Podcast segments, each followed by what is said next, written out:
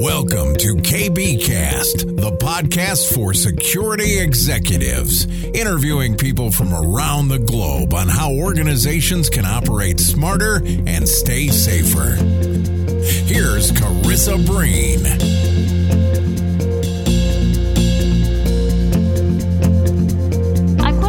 Clark from Verizon, and we spoke about his experience in working in defence and how his career evolved into the private sector.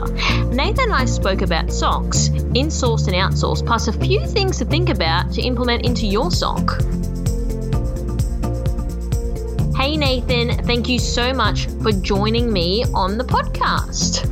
We like to start our podcast off with talking about yourself and your journey. So, talk to me a little bit more about where you started and what you're doing now. Um, you know, I grew up on computers. My father, you know, bought me a, a VIC 20, a Commodore VIC 20 computer, and I had a lot of basic computers in the 80s and, and through the early 90s. I had Apples and IBM compatible computers, and I just was content to just sort of nerd out uh, most of the time.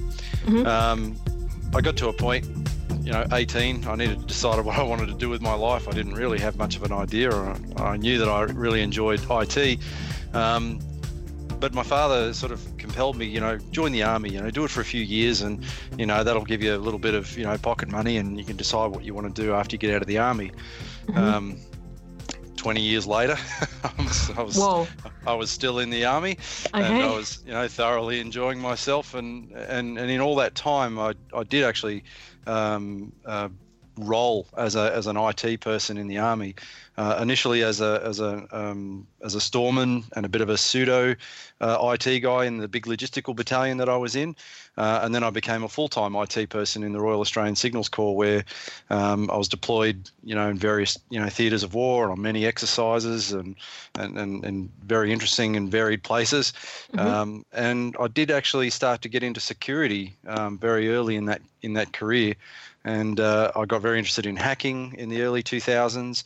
Um, throughout the um, throughout my progression as a soldier, I got uh, you know heavily involved in you know the certification and accreditation of networks, which is very uh, focused on you know controls and prevention and hardening of, of operating systems and environments and the protection of information. So um, I did a lot of GRC throughout the sort of the, the sort of the middle part of my career. Uh, towards the end, um, I was fortunate enough to get a posting to uh, the organisation that, that was called the Australian Defence Force Cyber Incident Response Team, uh, where we got to, you know, monitor and defend against, um, you know, uh, mostly web and email-based uh, mm-hmm. threats uh, to the defence environment. And in those two years, um, I got to handle a lot of, you know, very interesting incidents. I learned an absolute heck of a lot. And it was at that point that I decided that, you know, at some point I'm going to get out of the military, maybe soon, maybe a bit later. Uh, it was only about three years later, um, but that I was definitely going to do cybersecurity as a career uh, when I left the Defence Force. And then uh, after that, I got my first cert as a manager working for the Telstra Defence Engagement Project uh, for Defence. And then uh, a few years later, I uh, accepted an offer and joined Verizon, where I am now. Whoa. Okay, that's uh, yeah, that is definitely an extensive period of time of working in the army. Was your just out of curiosity, was your dad also in the army as well? Yeah, he was. In fact, um, he retired from the army about 18 months before I did, and we both retired right. at this. We, we both sort of resigned at the same rank. So. Wow, that's that's that's quite incredible. That's yeah. uh, that's a pretty cool story as well. And when you said before that you knew you were going to jump into cybersecurity, what sort of led you to to thinking this is really what I want to do? Was there something that attracted you really into it? Was it the hacking side of things, or was it just you knew it was a growing area and it was in demand at that particular time? Um, well, throughout my career, I kind of you know deep dived on a few different things at different times so uh, you know at one stage i was you know very cisco and networking oriented mm-hmm. you know and then um, you know windows active directory came out and for a time i was very heavily invested in that virtualization came along and I was very invested in that for a time. But and I, and I was excited by them all, but not as excited as I was when I finally got to do you know cybersecurity and and more specifically incident response. Um, mm-hmm. That's what that's what really sort of that was the bug that really bit me, and um, and so these days if if you know my peers in my industry, um, you know, I, I, tell them, you know, I'm blue to the core, you know, so mm-hmm. I'm a, I'm an mm-hmm. enterprise defender. The hacking, you know, I've done a little bit. Um, mm-hmm. I, I, wouldn't call myself a, you know, an overtly competent hacker, but I've done enough to, uh, to, to sort of understand the difficulties and then what uh, what informs what I need to know as a as an enterprise defender. You know, 100%. so so yeah, I'm blue to the core now. Um, I love mm-hmm. enterprise defense, and and uh, yeah, that's that's that's what I'm currently doing for Verizon. That note, I know you presented recently at the New Orleans SANS SOC Summit.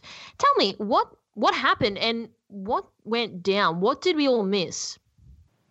Um, the, the, the SANS Security Operations or, or SOC Summit, you know, is, is, broadly focused on, you know, presentations and content and exchange around, you know, the development of, of security operations centers. And um, for, for this year's summit, there was a, there was a lot of focus on, you know, models that can, you know, um, aid in learning. Um, you know, there's a lot of work being done by practitioners and research to help better understand and apply the lessons that we've learned about security operations. Um, there was um, some discussion around analyst fatigue. Mm-hmm. Um, and of course, there's always the usual, you know, uh, talking about our adversaries and their uh, tactics, techniques, and procedures. Um, my particular presentation was focused on um, use case concept development. So, thinking about what use cases we want, and then, you know, how are we going to identify what the information requirements are for those use cases? What's the engineering liability and then making decisions as to whether or not we do that or we move on to something else based on the, the availability and feasibility of doing the use case development. So, you know, that was um, it was a little bit in depth, but I didn't get a lot of time. Mm-hmm. Um, the best uh, thing is that nobody's going to really miss out on it, if, especially if they're in Canberra, because I'll be delivering that presentation again at a SANS community night, I think, in September, and I'm just working out those details with SANS now. Okay, all right. Well, we'll get get us across the details, and we'll drop it in the show notes below so people can check that out. Talk to sure. me about analyst fatigue. What do you mean by that? Um, so analyst fatigue is, you know, it, it comes down to a couple of different factors. It's, you know, how work is being presented to them, and then how much of how much work. Mm-hmm. What's the level of analytics that they're expected to do? Are they going to be doing very basic probabilistic analytics, or are they going to be doing something a bit more thorough and leaning right down into sort of determinative uh, type analytics? So they they doing the analysis all the way to the point where they've got a root cause analysis and you know complete understanding as to the incident, which will then inform the response. You know, so there are varying factors that contribute to analyst fatigue, but the common one mm-hmm. is just you know too many alerts. You know, so uh, that that's that's certainly a SOC that has a trouble in in the processes that support the the development of the SIEMs and the presentation of work, um, which is an indicator of you know where where that SOC is in its maturity. Okay, that, that makes a lot more sense now that you've uh, identified that those two areas of of concern. Let's talk about SOCs now, and the more specifics on how all of this world, uh, what it looks like. Talk me through your experience in, experience in developing SOCs from the ground up. What's involved in this process? And I say this because you're well aware that in recent years there's been a lot more little SOCs popping up, whether that's within a, an internal organization, but also MSSPs managing that for clients as well. So I'm really keen to understand what your experience is. Yeah, well, the I think what a, what a SOC is can vary you know very distinctly between two different organisations, and you know some of the factors that go into deciding you know what a SOC is going to look like, you know whether or not it's insourced, outsourced, you know there's um, they're less of a a concern than you know things like the model and workforce structure of the SOC. You know the, mm-hmm. the, scale and size of the enterprise that needs to be defended. You know, is there going to be a single team that does end-to-end incident handling, or two teams, one focused on analysis and the other focused on response. You know, what's what's the analytical effort? Um, you know, is it, is it going to be is the analysis going to be deterministic or probabilistic? Is it going to be based on expected volumes? What's the access to information going to be in order to enrich investigations? Is it going to be 24/7 or business hours? Is it going to be you know how much engineering is in there to support the ongoing detection development and the, the sort of the continual service improvement you know, and what are the other enablers and impactors? You know, cyber threat intelligence. Uh, what's the IT service management landscape look like in that enterprise? um, what's the expected stakeholder engagement, mm-hmm. um, interfacing with the rest of IT operations, reporting, and of course costs are, are always a factor and impact many of these decisions around, you know, how you how you want to model your SOC. Mm-hmm. So let's. So I know you spoke before about splitting the teams up potentially into response and then analysis. A CIO says, "Okay, cool. We're going to start developing a SOC. What should be the initial first questions that they should be looking to to start this development process?" I guess what's what are their risks? What risks are we mm-hmm. trying mm-hmm. to mitigate? You know, so if, if uh, I mean most organisations that I've worked with will have a you know quite a thorough you know risk matrix, um, and particularly from my experience in defence, they they have a you know a, a, risk management plan that's that's a requirement of every accredited network, and the focus traditionally in risk. Uh, you know, risk management plans is to have mm-hmm. controls that you know mitigate expected risk. Uh, mm-hmm. but what a what a SOC can do is add extra treatment options to those risks. Mm-hmm. You know, so uh, if if it was me, you know, I'd be asking, you know, what what services or what um, treatments can a SOC provide me to further reduce the risks that I have for my organisation? I think that would be probably the first question I'd want to ask. Okay, and just from also your experience breaking the two teams up, is that sort of would you say that's a preferred method, or I guess that's also dependent on the size of the organization and the size of the SOC? But what would be your go to in terms of how that would look like in terms of the team structure? Um, I there was a time when I would have preferred just a single team end to mm-hmm. end, but I think that that has trouble scaling to extremely large enterprises, and there are different you know skills and training requirements for analysis and conducting the response actions.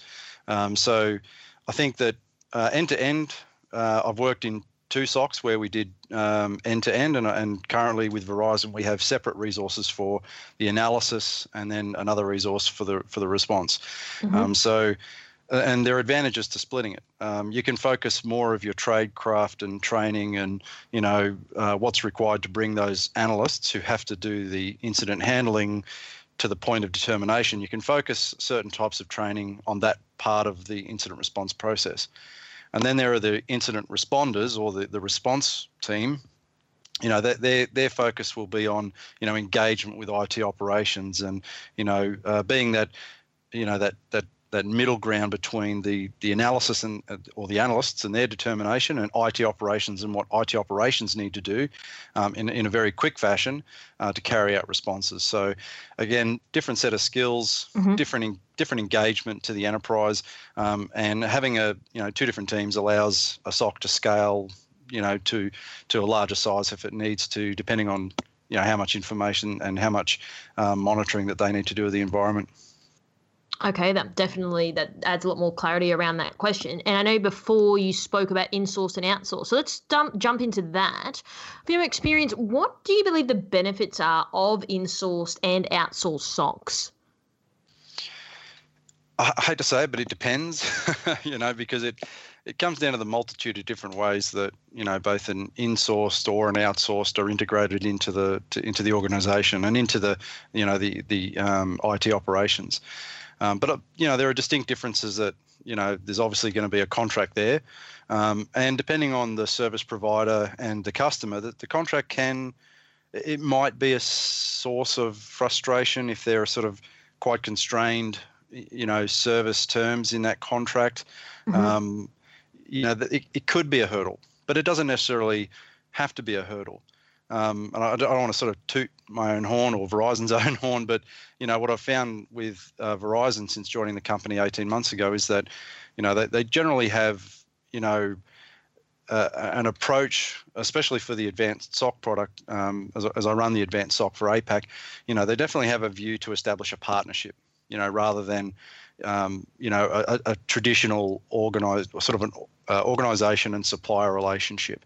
Um, and the ASOC is not the only resource that Verizon provides uh, in terms of establishing a security service for a customer. We can provide other resources to help stitch it all together to to make it work. You know, so um, I think it really comes down to how, how well that relationship works between the SOC and the organization at large, whether it's insourced or outsourced. Um, I've seen challenges on on insourced SOCs that you wouldn't think would be expected for an in-source SOC. Um, I've, I've, I've been in the situation where an in-source SOC has had, um, you know, we've had authorization to do quite, you know, large um, response actions such as shutting down the internet for the entire organization. Um, okay. and, and, we had conditions that were, would allow us to do that, that, that would authorize us to just walk across the floor to our gateway team and say, shut it down. Um, but the same team we weren't able to just delete an email from someone's inbox. We had to go and you know raise a ticket and get support and authorization for that to happen, and just go through the normal IT service management process. So mm-hmm. you know, in, in-source teams can have their challenges um, as as can outsource teams. So um, yeah, it's it's it's quite it's quite interesting. I don't think there's uh, there's probably some common threads there. Um, but yeah, I, th- I think it sort of comes down to the uh, each each organization, supplier, and SOC. Can you drill down a little bit more on some of the challenges regarding an outsourced SOC? Our challenge, I guess, our challenges are about keeping that communication going, okay. making sure that everybody's sort of dancing along to the beat of the same drum, really. Um, and in in the advanced SOC for APAC, uh, we're set up to be able to provide support to more than just one customer. You know, so our, our, at the moment we've got one large enterprise customer that keeps us, you know, quite relatively busy. Uh, in the future, we're going to have, you know, multiple customers, and so our challenges are going to be how do we, you know, fairly apportion our time in support of all of our customers, um, and those are things we're thinking about right now. Um, as a as a SOC manager for uh, an, a, a, SOC that's going to provide enterprise grade uh, monitoring and detection for multiple customers, sort of pushes me into a little bit of a, a, more of a strategic position where I need to start mm-hmm. to think about, you know, and relying on my senior um, analysts to be able to, you know, conduct operations while I make sure that we're continually improving uh, both on our processes uh, and getting ready to be able to support other customers as well, and, and, making sure that we're executing absolutely everything in the contracts that we have, um, regardless of how many customers we're supporting. So, okay. um, so multi-homed SOCs would be the distinct uh, interesting aspect of what we're doing um, that obviously an in-source SOC is not going to have that same challenge. Let's talk about more of the in-sourcing Now, do you believe people are building their own SOCs to enhance their street cred? Uh, there's, like I said, there's been a lot more of them popping up in recent years, but the capability they have developed is still quite not there in terms of a technical point of view. What's your opinion on that? I think that uh, you know, as an industry, I think we're still learning, uh, particularly in Australia. Um, you know, I felt that in the past we've been very focused on, you know, prevention as a panacea, um, and less on other risk mitigation or risk treatments. You know, such as the things that a, a SOC and a CERT team can do and provide to an organisation. So, um, the other aspect of it is that you know, one of the other speakers that um, I spent time with when I was at the uh, SOC Summit um, was, a, was a fellow named Chris Sanders, and, and he he delivers training um, through his own um, you know training business uh, called Applied Network Defense, um, and he he's been recently speaking about you know the issues that we have in the industry, and that you know information security is in a growing state of cognitive crisis. So where we, we have we have plentiful knowledge Mm-hmm. But the selection and application of that knowledge is is challenging in many places. Um, I, I, think that you know I think people are, still trying to catch up. Um, you know I think the technology's there. Um, I think that there's that there should be uh, better opportunities for a SOC to inform decisions around the architecture. Mm-hmm. Um, but yeah, I think I think we're still I think if it's the bottom line, and I think we're, just still learning, and we need to uh, uh, find ways to take all that knowledge that's being generated and and figure a way of applying it in a meaningful way that enables our continual improvement. Now, that's that's a really interesting response, which leads me to my next question about executives. What should executives be looking for in terms of reporting? Now, I've got a reporting background myself, so I'm definitely keen to hear your opinion on this. And there's obviously a lot of information being gathered, as you mentioned before, about the analyst fatigue. But what do you believe? Uh, some what do you believe is missing in terms of the mark due to the information overload? Yeah, well, it, it's somewhat related, isn't it? There's plenty of information. You know, mm-hmm. what exactly do we need to select um, in order to address certain information requirements? So, um, I haven't seen a lot of broad consistency um, between what executives above a SOC want, um, and because they those organisations will, will change their information requirements depending on you know, what their view is of, of a security service. Um, there are some common themes. So tell us about incidents, incident metrics. What are the critical and targeted attacks? What, tell us about X vulnerability. But where some organisations and, and executives that are responsible f- for reporting to the to the board on um, the effectiveness of their security program, some will be focused on what what is just the return on investment. You know how how how we what's the cost and mm-hmm. and is that cost justified? And and others are struggling to extract the value from all of that information that you mentioned. So, you know, there's there is a lot of information. What is it exactly that we need to know from all of this monitoring and detection that tells us that again, and it's sort of eventually it'll it'll it'll climb its way up to are we getting a return on our investment? And these things change over time as as the as we continue to push through this cognitive crisis, the, the requirements are going to refine and they're going to change. And the people that are asking for this information or setting the information requirements will they'll bring their own lack of or greater amount of knowledge and experience with them every time they go to inform what those information requirements are that they that they ask of us. It's about telling a story because I know in my experience of working in a large financial institution, that was my whole role. And we, by demonstrating the correct reporting in ways that made sense to executives, that they could see, hey, we're actually going to need more money in this particular area, as we can see it's trending down this month. Why is that? Instead, actually deriving insights off it, or else it's sort of just numbers that people don't really, they probably don't really care about at the end of the day. Like, okay, cool, thanks for the report, security people what does this actually mean? So I think there actually has to be more of a communications piece wrapped around that report that actually makes sense for people to actually want to look at it twice and potentially put money against it. I absolutely agree. I think narrative is is absolutely critical in taking that data that that we're generating, picking the right thing, and then putting a narrative over the top that it, that tries to explain it. I think telling a story is is probably one of the best ways to there's a, there's a place for metrics, there's a place mm-hmm. for numbers and graphs and line diagrams and all that sort of stuff. But I think a narrative should come with all of that. Do you, when you said before that the industry is still learning, do you think that uh, people who are gathering this information still not quite sure what they should re- be reporting on? Do you still think there's an area of improvement there, or do you think they've absolutely nailed it?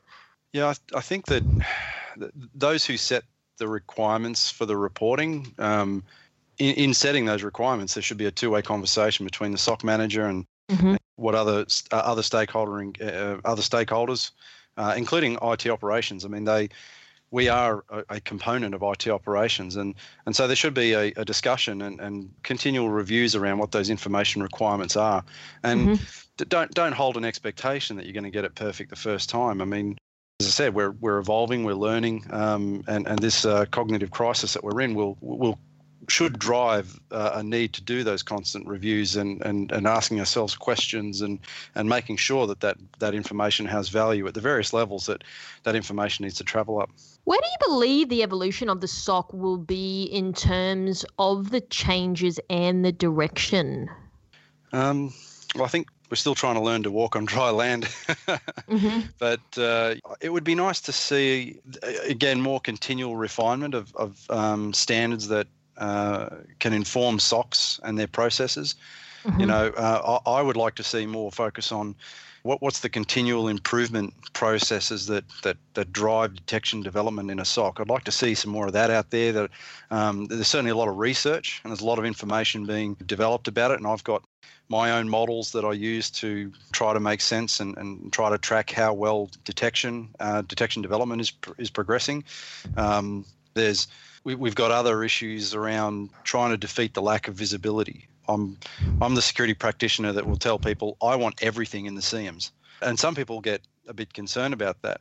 Um, and I acknowledge that cost is a problem, and vendors, they, they set a, a pretty high bar in terms of cost for, for an organization or a large enterprise who wants to try to onboard everything into a SIEMs. Mm-hmm. That can be a very costly um, of course and logs proposition. Cost of yeah, logs. yeah. So so logs and logs, um, and this is another problem is that you know logs are one thing that you you want to put in your SIEMs.